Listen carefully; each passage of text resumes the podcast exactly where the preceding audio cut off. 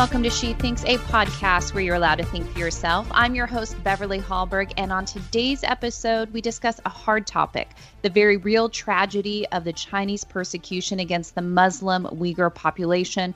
We'll get into the origins of the victimization, as this has been going on for years, as well as the Uyghurs' fight against the oppressive Chinese government. It's an honor to have on human rights activist Jewher Ilham to talk about all of this, including sharing her own personal story of fleeing China and her fight to free her father from prison. Before we get into the discussion, a little bit about Jewher. Jewher Ilham is the daughter of Uyghur scholar Ilham Tohti, an internationally noted moderate voice who is dedicated to bridging the gap between the Uyghur people and the Han Chinese. She has testified on behalf of her father before the U.S. Congressional Executive Committee on China, met with a number of government officials, including former Secretary of State John Kerry, and received numerous awards worldwide on behalf of her father father. She was also the key speaker at 2019's Ministerial to Advance Religious Freedom, hosted by Secretary of State Mike Pompeo, and she has spoken to the President, President Trump, at the White House about the Uyghurs' plight. She has recounted her experiences in her 2015 book, A Uyghur's Fight to Free Her Father. I encourage you all to get it, but it truly is an honor to have her here today to share her own story and also to give us a state of affairs for the Uyghur population as we know that the persecution has been increasing. So, Jewher, thank you so much for joining us. Thank you very much for having me today. Thank you. And I know you talk about this in your book. It talks about your fight to free your father, but that also starts from a story about leaving your father at an airport in China, thinking that he was going to be joining you to come to the United States, but was not able to. Um, so, why don't we just start there? Why was your, first of all, what was the work of your father? And then why was he joining you to come to the United States? Uh, sure. Um, 2013, February 2nd, was the day when uh, me and my father planned to come to the United States together. And that was also the last time I saw my father in person. Um, my father was invited by Indiana University as a visiting scholar. Uh, he was given this ch- uh, opportunity to uh, teach uh, and, and take classes at IU for a year. And I was only planning to stay for a month, less than a month, uh, during my um, in in China. Uh, we used to call winter break, uh, but obviously in, in English it's called Christmas break. Um, so I was not planning to stay long, but things have changed, and now I it's my seventh year in the United States, and it's my seventh year seventh year being apart from my family my father was arrested at the airport, and it, it, uh, due to the fact that I was a teenager uh, in 2007, in 2013, I appeared to have no threat to the police officials at the airport, and they allowed me to leave. My father also insisted that I should leave when we were at the airport.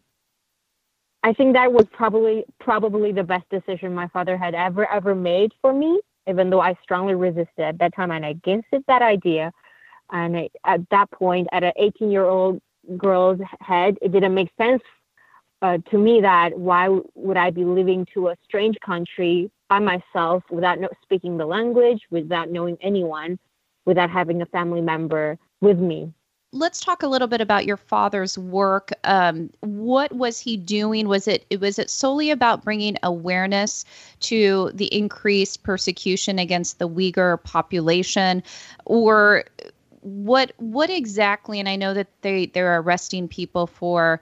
Um, people who are innocent there, but did your father realize that he was in danger of being arrested when he went to the airport with you? My first of all, my father was um, sentenced and charged for being a separatist, and he was uh, suspected to become someone who advocates for violence, uh, and he he was uh, called out as a extremist, which which all those accusations are completely false, and it's actually the opposite of he, who he was.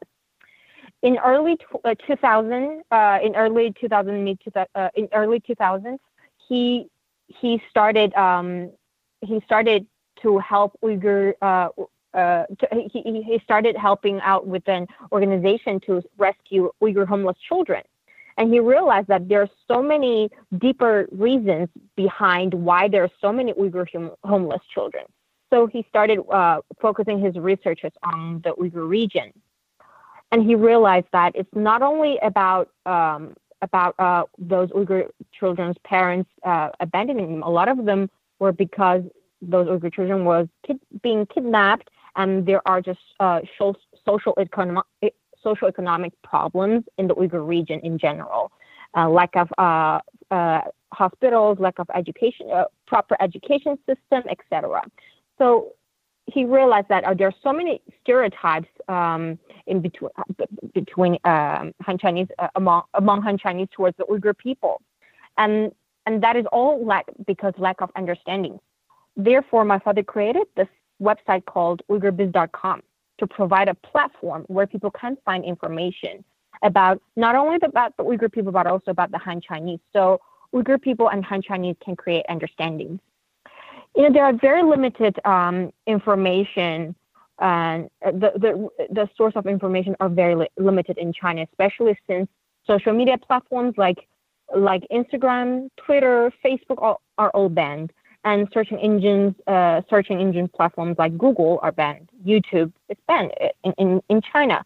So it's it's the the way where people can have access to the truth information is very limited. Where people can get information is the only the government state-backed media like CCTV. So this website provided a perfect platform. In the beginning, it went really well. It attracted lots of attention, not only inside China, but also outside of China. And that considered a big threat to the Chinese government. Um, there's a reason the Chinese government uh, banned all those social media platforms and those searching engines from the West.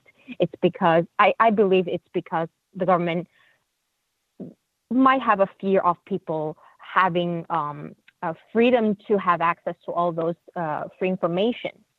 And my father was exactly the person who was trying to provide those free information to everyone to have to provide them a platform to freely discuss what they think and what is what is the history of this uh, of this uh, region, what is the what is the socio-economical background of this uh, region and of this group of people.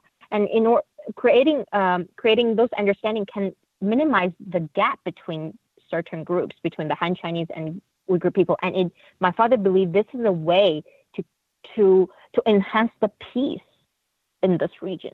But the government didn't think so, and instead they locked him up in a prison, sentenced him to life, and gave him a hat which called separatist.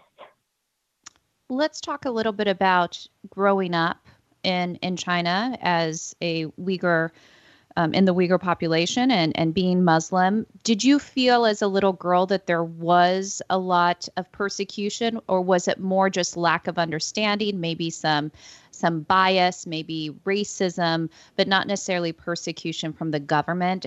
So has this increased? Of course, it's received national attention now. Even those videos, the drone footage showing um, Uyghurs being uh, with their hands handcuffed, looking like they're being escorted off to concentration camps. There's been a lot of focus, but mm-hmm. did you see as as a girl growing up that the persecution was increasing? And I, I definitely believe the things are getting worse and worse and worse. I don't I don't even know how many worse I can have worse than I can put after this um, I remember when I was little, things were not that bad. And now when I see all what is happening, I, I don't even know what word to put to describe it anymore. Um, I was lucky I was born and raised in Beijing. I did not suffer that much of discrimination or torture compared to a lot of other Uyghur um, uh, same uh, uh, same people in the same age. But I still did I did had to suffer some sort of discrimination, even though I was born and raised with those Han Chinese peers. Uh, when somebody lost something in the classroom, they would assume I, I'm the person who stole it. And if there's a if there's a weird smell coming out uh, somewhere, they would assume I I had that smell on my body. And there's just a stereotype. People think um, because of the uh, how how the media portray the Uyghur people, the Uyghur uh, community, when there's something stolen, they automatically start suspecting that the only Uyghur in the classroom is the thief. And when there's when the room is not that dirt, it's not, it's not that clean, it's not smelling that fresh, and because of because of how media portray us as a non-hygienic group and not very uh, careful with with uh, personal hygiene, and they automatically suspect that the only Uyghur girl in the class is the source of the bad smell and growing up, I had to get used to it. It it makes, especially when I was a teenager, it hurts my feelings. It hurt my feelings a lot. Being, you know, sometimes even pushed by my classmates to the ground and then get bullied. And even though the um, the the the level of bully, I, I can't say was um I mean, I, I did have lots of great friends supporting me. At the same time, I don't not want to completely just say, oh, it was a disaster. I did have uh, Han Chinese friends supporting me, but I did also have Han Chinese peers bullying me because of who I was, because just simply because of my identity. Even though I spoke the same language as them, I go to the same class. I grew up. I grew up and I go to school, and we have the same books, and I see them every day. But people would treat you just differently just because of your Uyghur. And I believe that's the situation is worse in the Uyghur region. I used yeah. to go home uh, every once a little while to the Uyghur region to visit my grandparents. Um, and and some might have complained to me that in, you know it is very difficult for some of them uh, to have job opportunities, equal job opportunities as the Han Chinese in local uh, region, even though it is called Uyghur Autonomous Region in Chinese, but um, Han Chinese are still, excuse me, prioritized when during the job selections, even though they might have the same education background and same connections, but being a Han Chinese is it is considered better to be compared to being an Uyghur for for those employ for people who's trying to fly uh, yeah. to hire hire yeah. employees and I know that uh, we, we do not know the numbers, but we know that tens of thousands of Uyghurs have been imprisoned. We've heard the stories about the torture, very similar. Uh, yes. People make a lot of comparisons yes. to World War yes. II and the Nazi concentration camps. So I, I want to talk about what you know about the persecution today and then go back to your father. Have you spoken to him? Have you heard any information about him since you found out that he was imprisoned for what they called of being um, a separatist? Yes, so my father was actually the very one of the very first um, um, people who was arrested. Um, uh, Uyghur, Uyghur uh, from the Uyghur community who was arrested, and and he was actually the first um, uh, person in China um, that uh, that was sentenced to life. He was the first after the Cultural Revolution.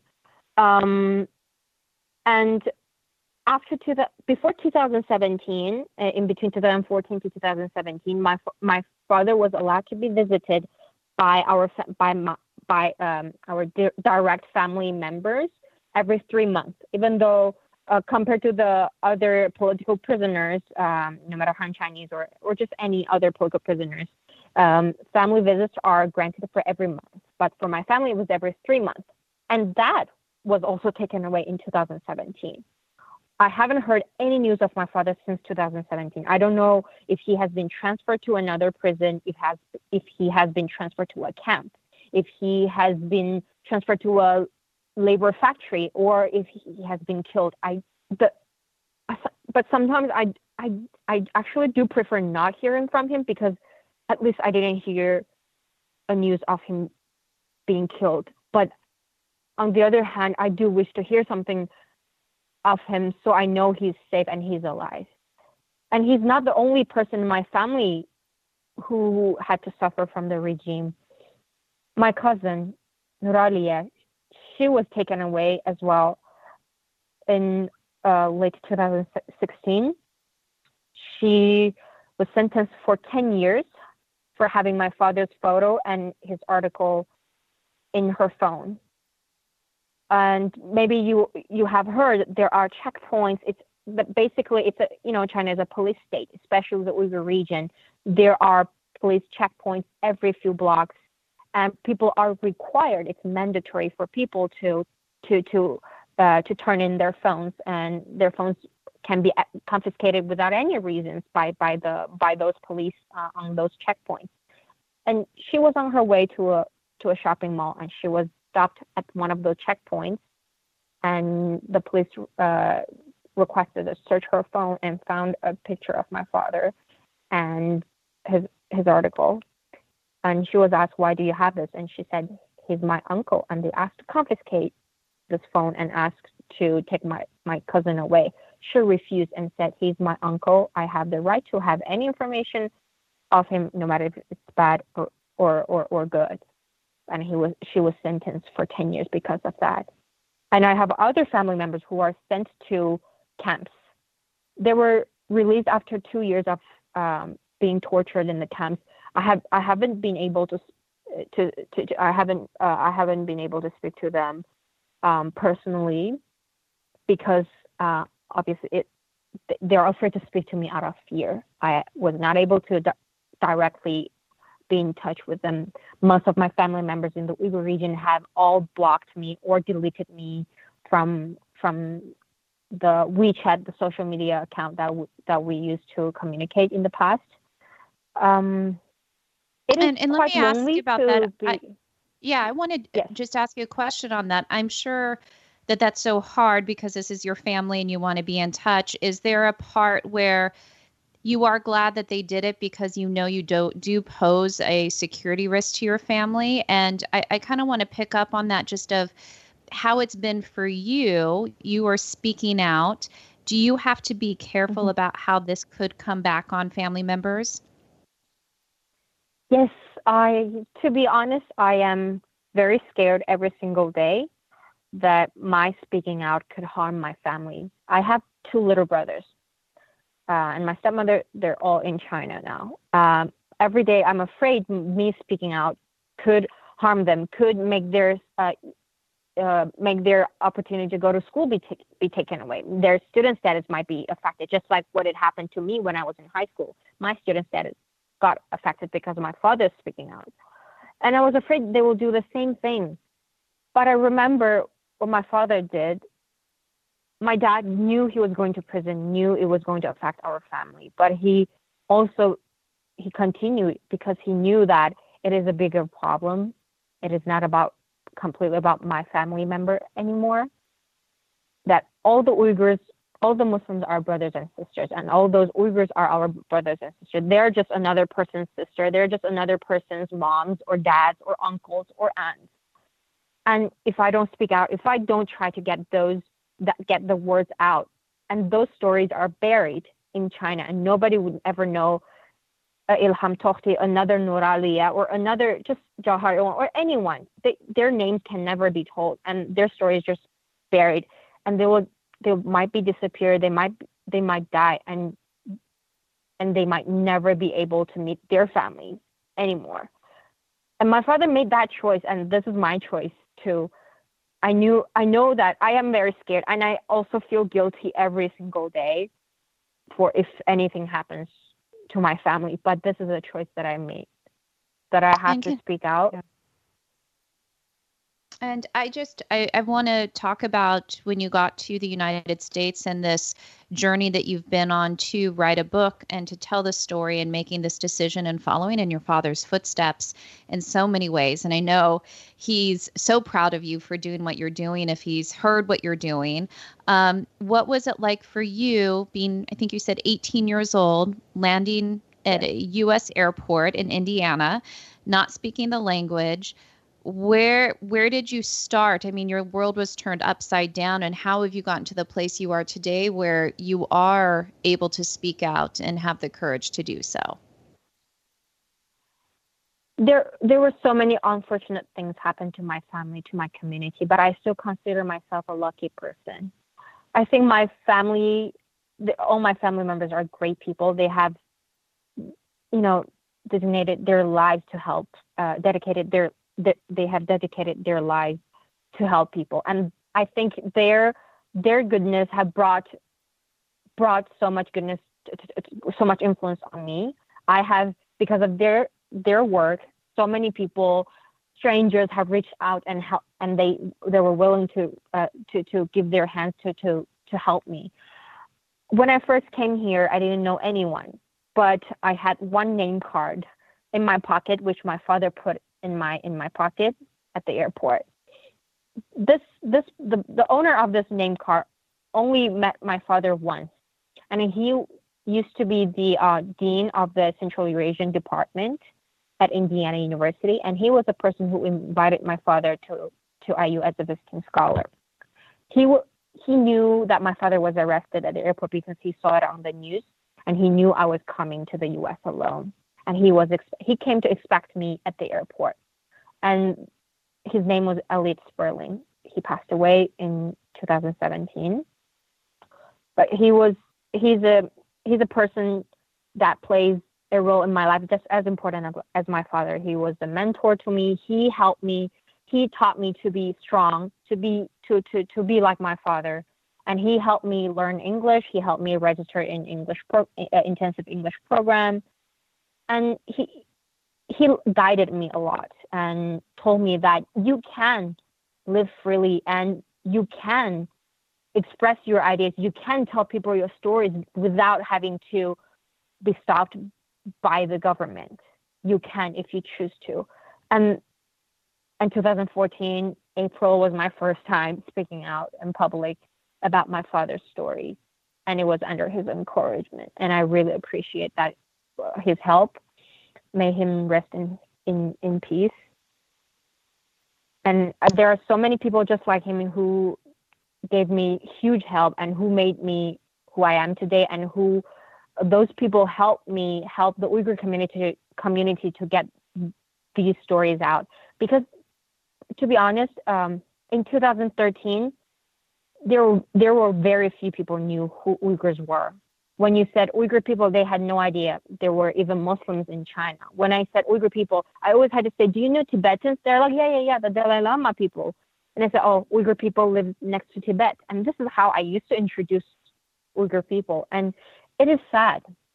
But nowadays, with so many Uyghur activist efforts, there are more and more people know know that they are aware of the Uyghurs. And sadly, it is because of such a tragic way they know the Uyghurs because of the camps. I wish it was from another way, but I appreciate that this little attention that we already got, and I do hope more people in the world can be aware of what is happening and be aware of there.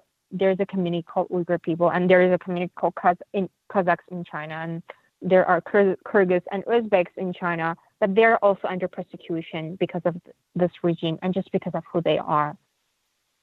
Let's talk about. You mentioned the word hope the hope that you have for the Uyghur people and the other uh, individuals and people group that you just mentioned are, are persecuted there as well because there is increased attention on what China is doing in some respects I would assume that that puts more pressure on the Uyghur people mm-hmm. and their persecution of them but are you hopeful with this international attention with President Trump speaking out with other elected official uh, other elected officials speaking out that there could be some type of relief um, for the Uyghur people. What is your hope? What do you think can actually help bring those people back to their families? I am a very optimistic person. Uh, uh, I am very positive, just like how my father raised me. Um, and I do believe there's hope. And my father always to- used to tell he used to tell me that there's an end for everything if something has begun, then there's an end to it. it. Nothing is eternal. Nothing is forever. And I believe this this tragic issue incident will end one day. And but in order to make that ending date come sooner, it's with the international community's help. And I do think I do appreciate the the U.S. government's efforts on ending ending this. Um, and I really do hope that there are more countries can join the join the cause, and and I I think the U.S. government needs to better coordinate with efforts in other countries and um, participate as part of a um, coalition in order to respond to the Uyghur this Uyghur issue, and which I call it genocide. And I and I do think um, engaging with um, multilateral institutions or uh, it can it can it can provide a good basis, and it can it can help speeding up the ending of this tragic cause. Final question for you before we close today. For those listening who want to know what they personally can do, what do you tell people who hear your story and they say they want to help? What can we do? A lot of people think there's I, see people comment on my Instagram or on my Twitter said, "Oh, this is so sad. This is so bad. I wish I could help. I feel so powerless. What can I do?" But I, I want people to whoever is listening to this, I want I want you to know you are very powerful. The reason the government wants to shut shut us up is because they know how powerful people can be. That's why your words, your actions can be can be can be contribute can, can be contribute in a tremendous way. For example, you can help by um, boycotting any products that are made or or have uh, or, or made or implemented in the Uyghur region that you, that are involved in Uyghur forced labor. Um, there are brands like Nike, uh, which refused to end their end their uh, supply uh, supplying chain in, in in the Uyghur region, I think you can um, stop buy- purchasing from brands like this. There are over 70 brands on the internet. You can look it up. Um, you can find that they have they are involved in the exploitation of the Uyghur labor, forced labor. You can boycott by help. Uh, you can help by boycotting those brands, and you can also donate to um, certain um, nonprofits like Uyghur Human Rights Project, Shukra Foundation, and also, I am currently working on a documentary film which is focused on the Uyghur um, uh, human rights stories, uh, uh, human rights violations in in the in China. And we are also looking for funding. Uh, any dollar or even 50 cents will be a tremendous help, and I would really highly appreciate. And there are also uh, refugee programs, Uyghur refugee programs. You can pay attention to. They need volunteers, and if you're a school teacher, you can help provide um, mentor uh, assistance some students are trying they're struggling to apply to universities there's so many things you can do you can also if you're christians if you're catholics you can talk to your talk, talk to your um uh, your local friends your neighbors uh, your pe- people you met from the church just tell them. It doesn't matter what religion we're believing in. We're all humans aren't we? And we, we are all equal. It doesn't matter who we are what's our race what's our religion religion is.